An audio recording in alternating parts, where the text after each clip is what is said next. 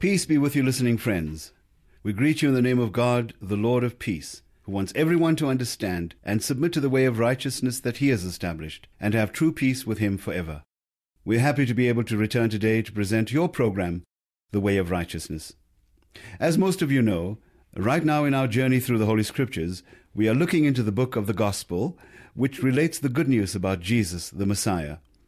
He is the Savior who visited the world to free the children of Adam from the dominion of Satan, sin, and eternal judgment. In the past few programs, we have seen how Jesus traveled throughout the land of the Jews, teaching the multitudes and healing their sick. Thus, a great crowd followed him. However, most of the religious rulers were jealous of him because they could not refute the wisdom with which he spoke, nor could they deny the wonders he performed. Today we will continue in the Gospel and see how the Lord Jesus was confronted by the religious rulers regarding the day of rest, also known as the Sabbath. The Sabbath was the seventh day of the week, the day which God gave the Jews as a day of rest, after they had worked six days. However, the religious rulers of that time, the Pharisees, accused Jesus of violating the Sabbath because he did good works on the Sabbath. They were using this as a pretext to discredit him because they could not find anything bad of which to accuse him. Let us listen to the Gospel of Matthew, chapter 12. The scripture says, At that time Jesus went through the grain fields on the Sabbath. His disciples were hungry and began to pick some heads of grain and eat them. When the Pharisees saw this, they said to him, Look, your disciples are doing what is unlawful on the Sabbath. He answered, Haven't you read what the prophet David did when he and his companions were hungry? He entered the house of God, and he and his companions ate the consecrated bread, which was not lawful for them to do, but only for the priests. Or haven't you read in the law that on the Sabbath the priests in the temple desecrate the day, and yet are innocent? I tell you that one greater than the temple is here.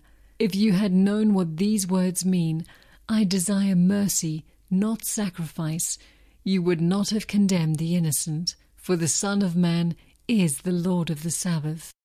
Jesus has hundreds of names and titles in the Holy Scriptures. One of those titles by which he often called himself is the Son of Man. This title, the Son of Man, reminds us that the Messiah humbled himself to take on the form of a son of Adam. It also reveals his glory, because this one who humbled himself by becoming a man is the same one who possesses all authority and all judgment over all the children of Adam. Think of it. The Word and the Spirit and power and glory of God came to earth and took on a human body. Yes, Jesus Christ is the Son of Man, the Lord of the Sabbath and the Lord over all. However, the Pharisees did not accept Jesus for who he really was. Let us hear what happened next. The scripture says, Going on from that place, Jesus went into their synagogue, and a man with a shriveled hand was there. Looking for a reason to accuse Jesus, they asked him, Is it lawful to heal on the Sabbath? He said to them, If any of you has a sheep, and it falls into a pit on the Sabbath, will you not take hold of it and lift it out? How much more valuable is a man than a sheep? Therefore, it is lawful to do good on the Sabbath. Then he said to the man, Stretch out your hand. So he stretched it out, and it was completely restored, just as sound as the other. But the Pharisees went out and plotted how they might kill Jesus. Aware of this, Jesus withdrew from that place. Many followed him, and he healed all their sick. We see how the Pharisees accused Jesus of wrongdoing because he did not respect their traditions. What hypocrisy!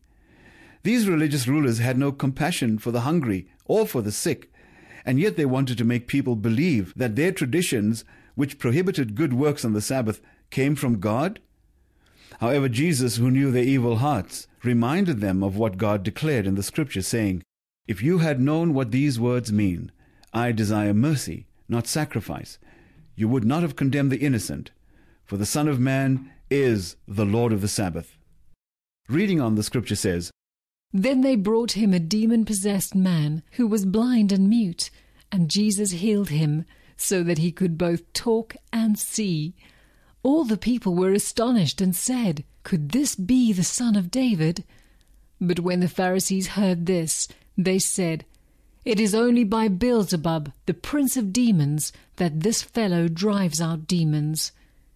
Jesus knew their thoughts and said to them, Every kingdom divided against itself will be ruined, and every city or household divided against itself will not stand. If Satan drives out Satan, he is divided against himself. How then can his kingdom stand? And if I drive out demons by Satan, by whom do your people drive them out? So then, they will be your judges. But if I drive out demons by the Spirit of God, then the kingdom of God has come upon you. Some time later, Jesus went up to Jerusalem for a feast of the Jews. Now there is in Jerusalem near the sheep gate a pool, which in Aramaic is called Bethesda, and which is surrounded by five covered colonnades. Here a great number of disabled people used to lie the blind, the lame, the paralyzed, and they waited for the moving of the waters. From time to time, an angel of the Lord would come down and stir up the waters. The first one into the pool after each such disturbance would be cured of whatever disease he had. One who was there had been an invalid for thirty eight years. When Jesus saw him lying there and learned that he had been in this condition for a long time, he asked him, Do you want to get well? Sir, the invalid replied, I have no one to help me into the pool when the water is stirred. When I am trying to get in, someone else goes down ahead of me. Then Jesus said to him, Get up, pick up your mat, and walk. At once the man was cured. He picked up his mat and walked. The day on which this took place was a Sabbath, and so the Jews said to the man who had been healed, It is the Sabbath. The law forbids you to carry your mat. But he replied, the man who made me well said to me, Pick up your mat and walk. So they asked him, Who is this fellow who told you to pick it up and walk? The man who was healed had no idea who it was, for Jesus had slipped away into the crowd that was there. Later, Jesus found him at the temple and said to him, See, you are well again. Stop sinning, or something worse may happen to you. The man went away and told the Jews that it was Jesus who had made him well. So, because Jesus was doing these things on the Sabbath, the Jews persecuted him. Jesus said to them, My Father is always at his work to this very day, and I too am working. For this reason, the Jews tried all the harder to kill him. Not only was he breaking the Sabbath, but he was even calling God his own Father making himself equal with God. Let us pause here. Why did the religious rulers harass Jesus and seek to kill him? Was it because Jesus healed the invalid on the Sabbath? That was not the real reason. They were seeking to kill Jesus because he said that God was his Father. They could not accept that Jesus was the Messiah who came from the presence of God. Thus they accused Jesus of blasphemy.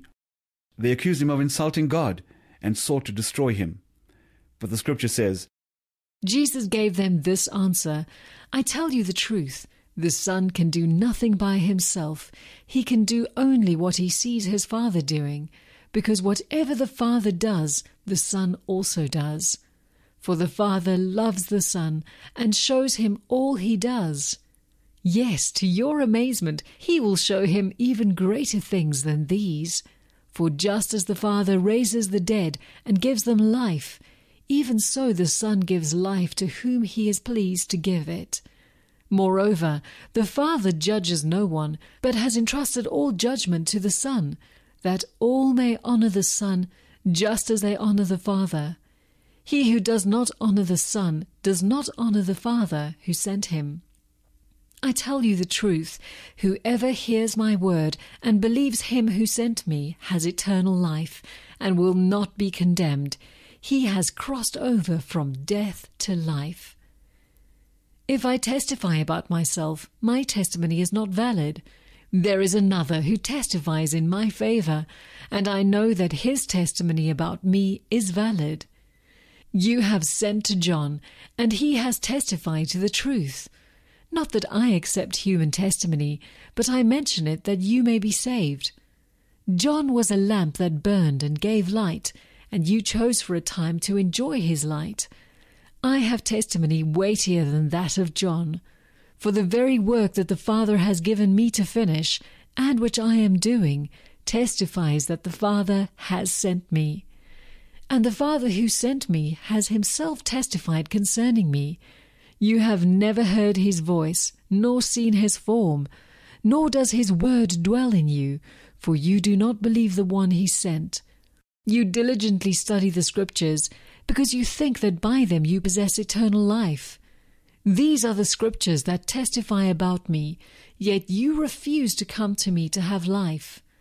I do not accept praise from men, but I know you. I know that you do not have the love of God in your hearts. I have come in my Father's name, and you do not accept me. But if someone else comes in his own name, you will accept him. How can you believe if you accept praise from one another, yet make no effort to obtain the praise that comes from the only God? But do not think I will accuse you before the Father. Your accuser is Moses, on whom your hopes are set. If you believed Moses, you would believe me, for he wrote about me. But since you do not believe what he wrote, how are you going to believe what I say?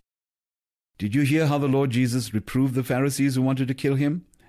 He told them that whoever rejects the Messiah whom God sent from heaven is rejecting the testimony of the Messiah's incomparable words and works. He is rejecting the testimony of the prophet John, the testimony of the prophet Moses, and the testimony of the Scriptures. In short, whoever rejects the Messiah is rejecting God Himself. He who dishonors the Son is dishonoring the Father who sent him. To refuse the word and authority of Jesus is to refuse the word and authority of God, for Jesus is the very word of God, and the person to whom God has entrusted all judgment and authority.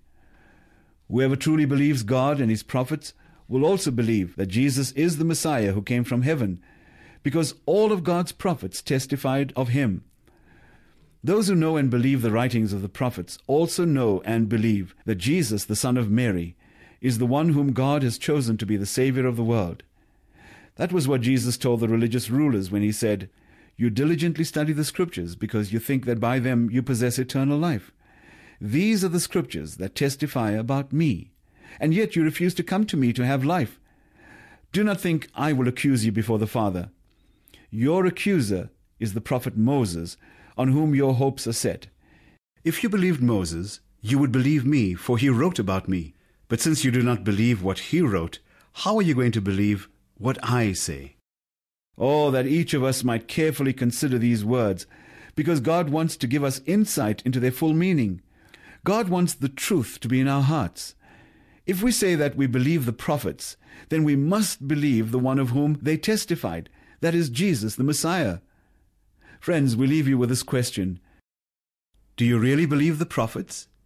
There was more than one prophet. Many are quick to believe the testimony of one man, but strangely, few believe the confirmed testimony of God's many prophets who wrote the Holy Scriptures. How about you? Do you believe the prophets? This is where we must end today because our time is up. Please join us the next time as we continue in the wonderful story of Jesus the Messiah. May God bless you and speak to you as you consider what the Lord Jesus told the Pharisees. Since you do not believe what the prophet Moses wrote, how are you going to believe what I say?